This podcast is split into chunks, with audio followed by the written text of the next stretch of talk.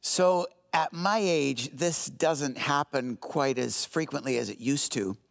But uh, a couple weeks ago, uh, a good friend of ours got engaged to be married. And it struck me as we were listening to her tell the proposal story, which, by the way, anyone thinking about getting engaged, you know it's all about the proposal story. If you're thinking about getting engaged and don't have a proposal story lined up, you might want to make a note of that. But we were listening to this proposal story, and it struck me just how much changes in that one instant. So she's telling us about how her and her boyfriend were kind of cruising through Niagara on the Lake on a date, and you know the sun was starting to set, and it was going to look really pretty. So they were going to go kind of closer to the lake to take some photos. And as they were kind of getting organized down by the lake, about to take some photos, she turned around and bam, the guy was on one knee right behind her and holding up this ring in a box and asking if you know she'll marry him. And as she got kind of organized and got her, her bearings around her and said yes, suddenly everything had changed.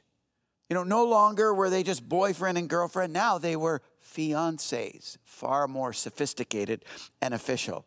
Now they weren't just aimlessly dating, they were like planning a wedding and preparing to be a family. And now there was no, you know, fuzziness about how they were feeling towards each other. They were set and firm and committed to one another that they were going to become husband and wife. And uh, it, it just struck me how much, you know, things changed in that one instant through that act of proposal. So much so that it doesn't just affect them, it affects the people around them. I was talking to the to this friend of mine's dad, the, the father now of the bride, and we were kind of joking about what it's like to, you know, have that talk with the prospective husband and, and eventual son-in-law and all that kind of stuff. And I had shared with him some wisdom that a pastor friend of mine had shared with me. They said, you know, when uh, your kids get married, it's, it's a lot different if you have a, a, a son versus a daughter, because if you have a son that gets married, you don't really lose a son, you gain a daughter. But if you have a daughter that gets married, you don't lose a daughter, you gain a loser. And so I, you know, I shared that with him. We had a laugh. This guy, we, we've met this guy, and he's, he's a pretty good guy. So we're, we're feeling good about this friend of ours. But, you know, it struck me, even in the extended family and friendship circle, that everything kind of changes in an instant because of this one moment of proposal. That in those instances, there is power in a few words. And in this uh, stage in the series that we're calling Refreshing Faith, what I want us to consider is that the same thing is actually true in a life with God. That there is some power in a, few words as it relates to our faith in Jesus Christ. In uh, Romans chapter 10, for example, in verse 9 and 10, it says this If you declare with your mouth, Jesus is Lord, and believe in your heart that God raised him from the dead, you will be saved. For it is with your heart that you believe and are justified, and it is with your mouth that you profess your faith and are saved. The interesting part about the conversation today is that a life of faith is actually not just about a life of faith, that there is something powerful and inherently significant in the verbal articulation of the reality of your faith, that there's power or spiritual significance in the declaring of your faith. And so it's not just enough to feel certain things and have certain things kind of going on in your head and your heart. Actually, kind of intrinsic to the dynamic of having faith in Jesus Christ is the outward or public profession of that faith. That to profess your faith is kind of synonymous with the process of engaging in faith in the very beginning. There is significance in these few words that would declare or articulate the reality of the journey of faith in Christ that you are on. There is power in the profession of faith. And so we want to consider that as its kind of own independent stage that we want to hit the refresh button on and kind of uh, remind ourselves of or reflect on today. Because in the first week, we talked about the, the, the faith process beginning with seeking that faith begins with kind of investigating the reality of God and the claims of Jesus and what the Bible teaches and whether it's relevant or consistent or, or meaningful in your life. And from there, you kind of graduate to the step of believing. That after seeking, you come to a place where you're clear on what the Bible teaches and you understand, you know, what it says about God and about Jesus and about his death and resurrection and the Holy Spirit and some of these core things that we talked about last week. And when you when you come to clarity and agreement on that stuff and are willing to entrust your life to the forgiving work and the leadership of Jesus from then on in, you have actually engaged in believing, not just seeking. Well, now we want to kind of step forward from there because, as it says in Romans 10, inherent in the process of believing is actually a significant spiritual stage that articulates the reality of your belief and declares your faith. Today, we want to talk about the power of professing your faith. And here's the point today that a significant kind of spiritual moment happens, similar to a, a, couple kind of getting engaged. A significant spiritual moment happens when you take the time to outwardly or publicly profess your faith. It's like when the Bible describes that from the mouth proceeds that which fills the heart. What's going on when a person professes their faith or declares the reality of their faith publicly is they're articulating what's going on on the inside, but in a way that the Bible affirms is spiritually significant. It's not just about believing, it's also about professing the reality that you have belief. Now, as I say that, I want to be clear that, you know, to profess your faith is not an essential for faith. Uh, we were clear last week, and, and the Bible's clear, you know, from front to back, that to have faith in Christ is not dependent on things we do.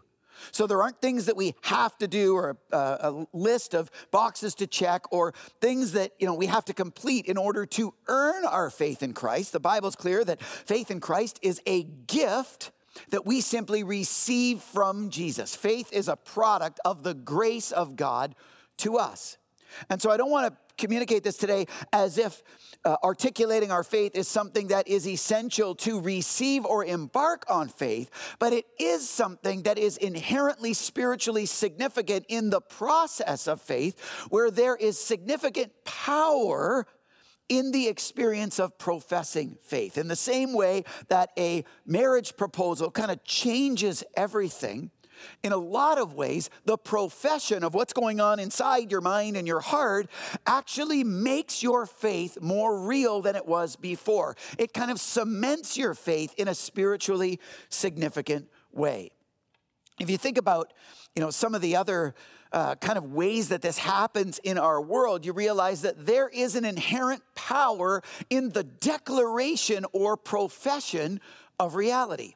Think about it uh, as a customer. You know, you can shop around lots of different stores for lots of different products, but it's when you say, I'll take it, that suddenly you have a sale. There's power in that profession. You think about a coach who's picking a sports team. You know, they can feel a certain way about lots of players and kids and whatever, but it's when they post that list of the team that they've selected that you really know how they feel.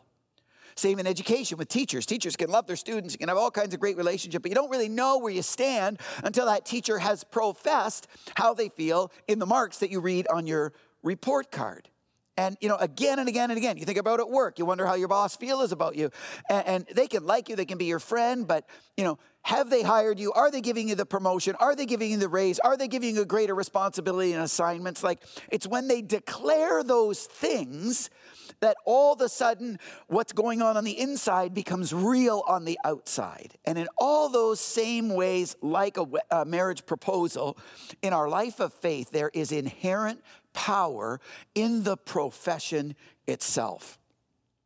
Now, the curious thing about faith and the verbal profession or the outward declaration of faith is that the Bible actually describes this happening in a very specific way, actually through a kind of ceremony that, of all things, involves water. And if you've never seen this or experienced this before, we're going to kind of walk into this today because this ceremony that the Bible describes as synonymous with declaring or professing your faith is what the Bible calls baptism.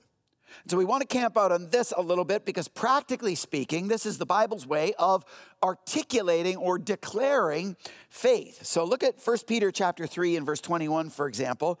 It says there that water symbolizes baptism that now saves you also, not the removal of dirt from your body, but the pledge of a clear conscience towards God. It saves you by the resurrection of Jesus Christ. So again, it's not the act of baptism or the professing of your faith that saves you. Jesus saves you. But what the text is teaching is that baptism is this ceremony rich with symbolism to represent what Jesus has done in a person's life. And it starts with the water, that the water represents the washing away of our sin thanks to Jesus' sacrificial death. That the water washes away our sin and, in that sense, cleanses our conscience before God.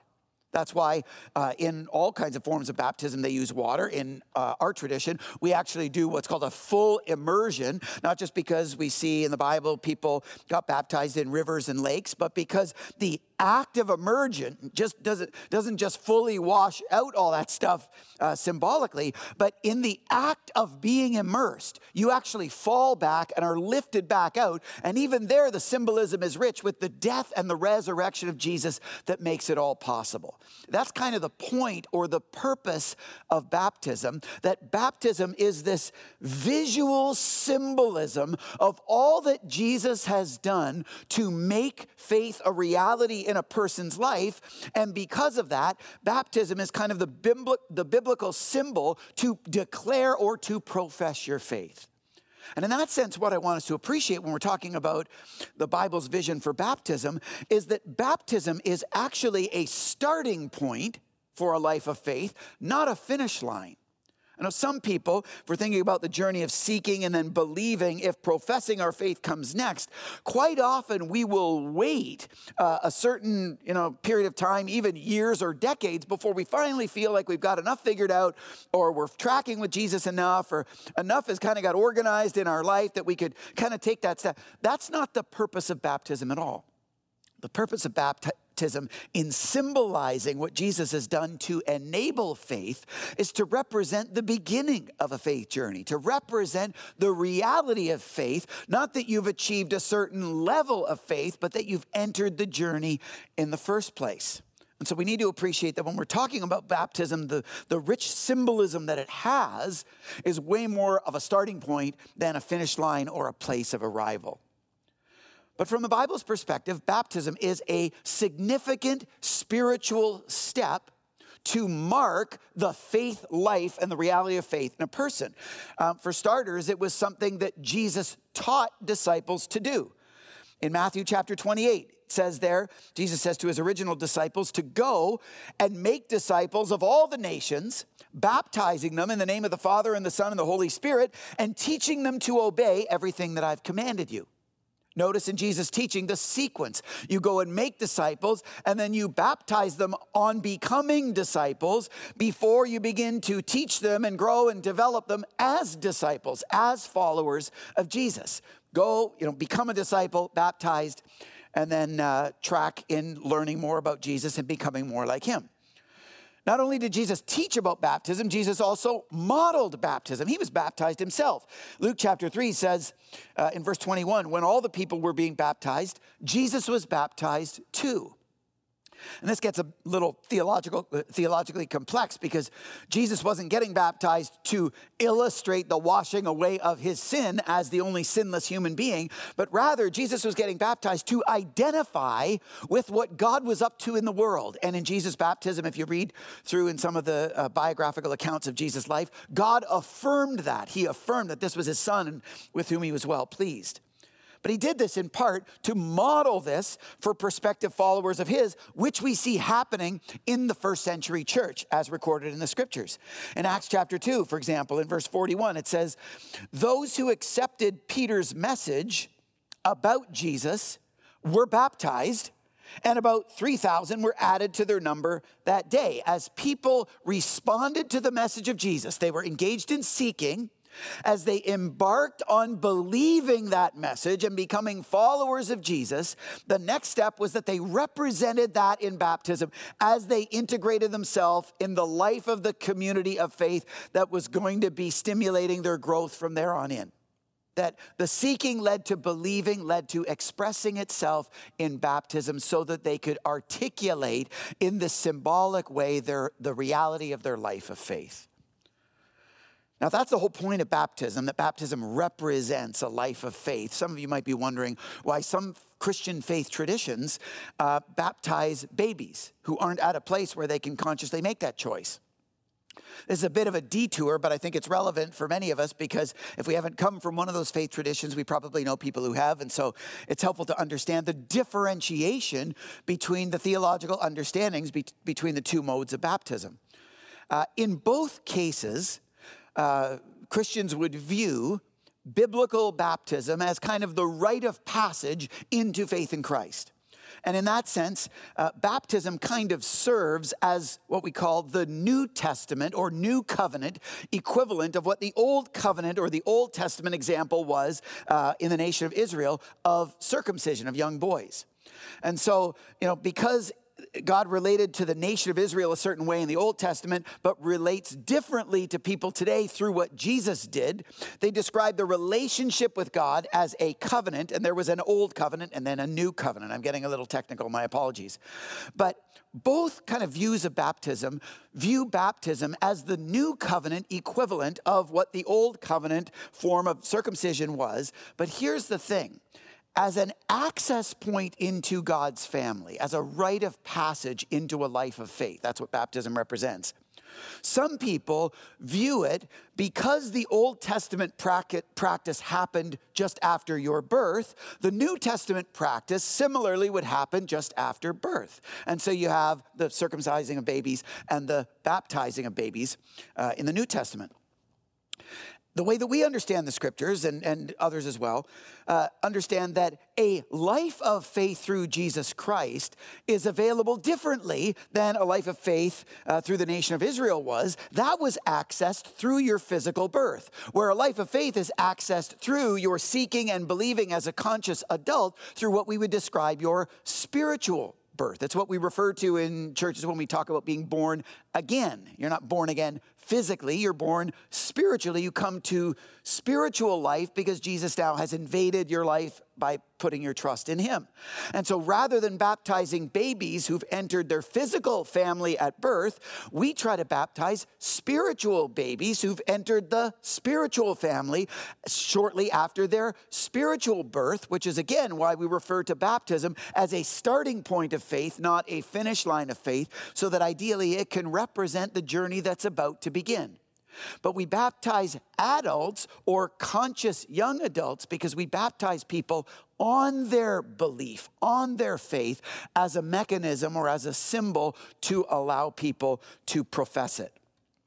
That's why, in many cases, uh, and especially in, in uh, how we practice baptism here at Southridge, uh, we will always include a little bit of the person's story in their baptism ceremony so that the spiritual journey that they've been on, as articulated by them, provides the verbal articulation and the declaration of their faith with the symbolism of baptism in this one two kind of potent punch.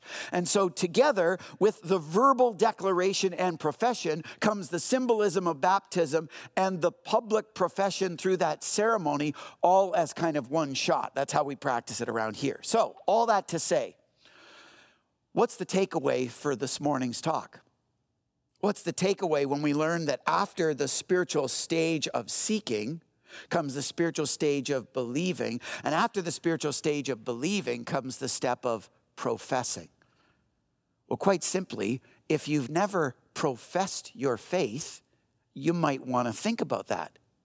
And specifically, if you've never thought of the importance or significance of professing your faith through the act and the symbolism and the ceremony of baptism, if that happens to be you, well, y'all might want to get that keister of yours into that baptism tank sometime soon. And practically speaking, uh, we'd encourage you to go to southridgechurch.ca slash baptism and you can kind of sign up or sign yourself up to embark on the baptism preparation process. Or you can just reach out to one of your uh, location pastors or just a, a local pastor or staff member and they'll help get you going. And I say that by, because by process or by preparation, we don't mean that there's a certain kind of uh, level you need to get at. Again, it's a starting point, not a, not a finish line. But we do as a church want to come alongside you and help you kind of understand what you're getting into so that by the time you're getting baptized, you're getting baptized knowing what you're doing and why you're doing it. We want to come alongside you in that way and help walk you through that process. So you can uh, kind of go to the website or talk to a, a, location pastor of your choice. And, you know, around here, sometimes we baptize people in real one off ways. Someone wants to get baptized, they contact us, we walk with them. And, you know, a few Sundays later, uh, they're in the baptism tank at their location. And uh, doing that in those one off ways is kind of cool because it increases the frequency around here with which people get baptized and gives us a more regular opportunity to celebrate them. Sometimes, though, uh, we kind of set a date in advance where we try to rally a whole bunch of people towards, and then we have like a, a whole kind of a jumbo baptism with, you know, like a half dozen or a dozen people. And across our locations, it makes for a really rich celebration. And uh, there's no right or wrong on either of those. And so around here, we try to do both. And so if there's a Sunday coming up that works for you, and as you're talking with the location pastor or your family or friends that you want to get baptized, we would love to facilitate that in whatever one off ways work for you. But if you want to be part of a, a morning that we're going to try to set up in advance, we're actually shooting now for Thanksgiving Sunday on October the 13th as our next kind of, you know, more mega baptism. And if we can get a whole bunch of people who've never been baptized before, never realized the spiritual significance of declaring and professing your faith, if we can come alongside and walk with you and prepare that, we think that we'll have really, that we'll really have something significant to celebrate and give thanks to God for uh, on Thanksgiving Sunday on October the 13th. So if that's you, uh, I hope that God is impressing that on your heart. I hope you'll take that action step and that you'll gear up. If not on a one off Sunday, you'll gear up for the strength in numbers baptism that we're going to have on Thanksgiving Sunday on October the 13th. If you're here today, though, and you've already been baptized and you're wondering, well, what's in it for me? Say a couple things. First of all, uh, you may know people in your circle who've never taken that step. They've been seeking, they've been even believing, but they've never taken that step to outwardly declare or articulate or profess their faith or specifically to represent it in baptism. Uh, I'd encourage you to encourage them and come alongside them and uh, remind them that it's a starting point, not a finish line, and you know, try to invest in those around you to take that step of professing their faith. But in addition, let's appreciate that in the same way that these other two stages are not one time phases of faith, but actually recurring moments that exist in a continuous way in the life of a believer. We're always seeking and learning. We're always believing new things and taking our understanding to new depths and our likeness of Jesus, hopefully, uh, to new heights we can always be professing our faith and we can always be experiencing the power of that profession. 1 Peter chapter 3 says, Always be prepared to give an answer to everyone who asks you to give the reason for the hope that you have. And in more than just a one time way, the Bible encourages us to always be able to articulate what we call our why to be able to articulate why it is that we live a life of faith, why it is that we've chosen to follow Jesus, why it is that we're making the choices that we are and living the life that we are. And it's a helpful exercise to be able to articulate in a unique way for your life your why even if you've been baptized and you've already declared that once. To be able to articulate that and to profess that has power every time we share it because of the inherent power of profession.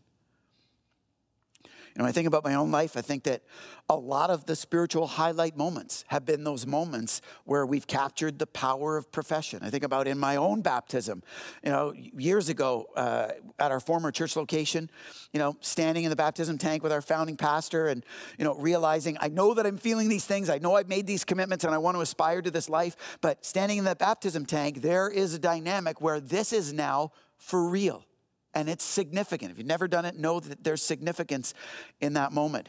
Uh, I've shared as well that the opportunity to baptize my dad, and uh, that Sunday as well to be able to baptize my mom, who was getting baptized together with my dad because she'd come from a faith tradition of infant baptism, so she was getting baptized again as a conscious adult, representing her faith in that way. Uh, probably one of the spiritual highlight moments of my life a few years ago, I got the chance to baptize uh, one of my kids, which was a very close second. And, you know, I think about those other moments of other, you know, close friends and, and family members that I've had the opportunity to stand face to face in the baptism tank with. It's really something remarkable. And so, you know, if you've never done that, I'd encourage you to, to take that step today.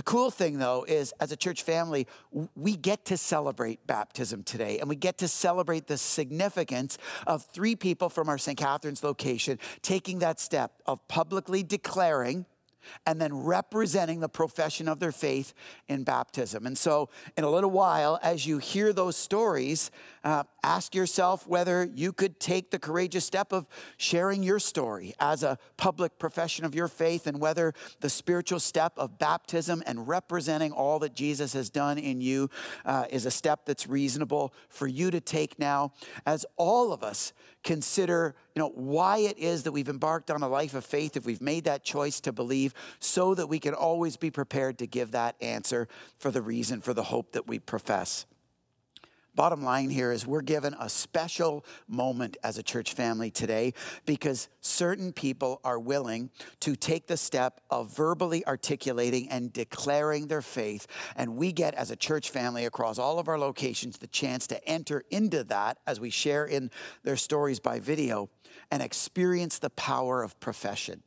And as you experience that yourself, I hope that you'll be reminded of how spiritually significant that can be so that you can know in your own life, whether you've already been baptized or whether that's a step for you to take, that there is significance in the verbal articulation of your faith. And that when it comes to seeking and believing, there is another stage called professing where there is spiritual power in professing what Jesus has done in you. Let's pray together as we prepare to celebrate that as a church family. God, we want to thank you again for the opportunity to hit the refresh button on what a life of faith with you looks like. And uh, as we've been inspired to seek you out with all of our hearts, and as we've been inspired to entrust our lives to you once we've come to some resolution on who you are and who you want to be in our lives, I pray that you would help us see the significance of actually declaring that, of sharing that with others, of verbally articulating with our mouths what's going on in our minds and hearts, and experiencing and allowing others to enjoy the power of profession. God, I pray that you would help us to reflect on how every single one of us can do that to a greater degree and I pray that you would rally every one of us now to celebrate with these three baptism participants and just enjoy the power of their profession, as in St. Catharines today, uh, they represent the wonder of your work in their lives. God, I pray that you would inspire many of us to take that step and uh, that you know, in the course of the weeks and months to come, we would be inspired by many among us who uh, have realized the significance of this spiritual stage and have taken the courage and faith and obedience to trust in you enough to declare our faith in you and to allow the power of profession to be real in our lives as well. Thank you that you want to do that work. Help us to celebrate today and beyond. We love you. We thank you for all these things in Jesus' name. Amen.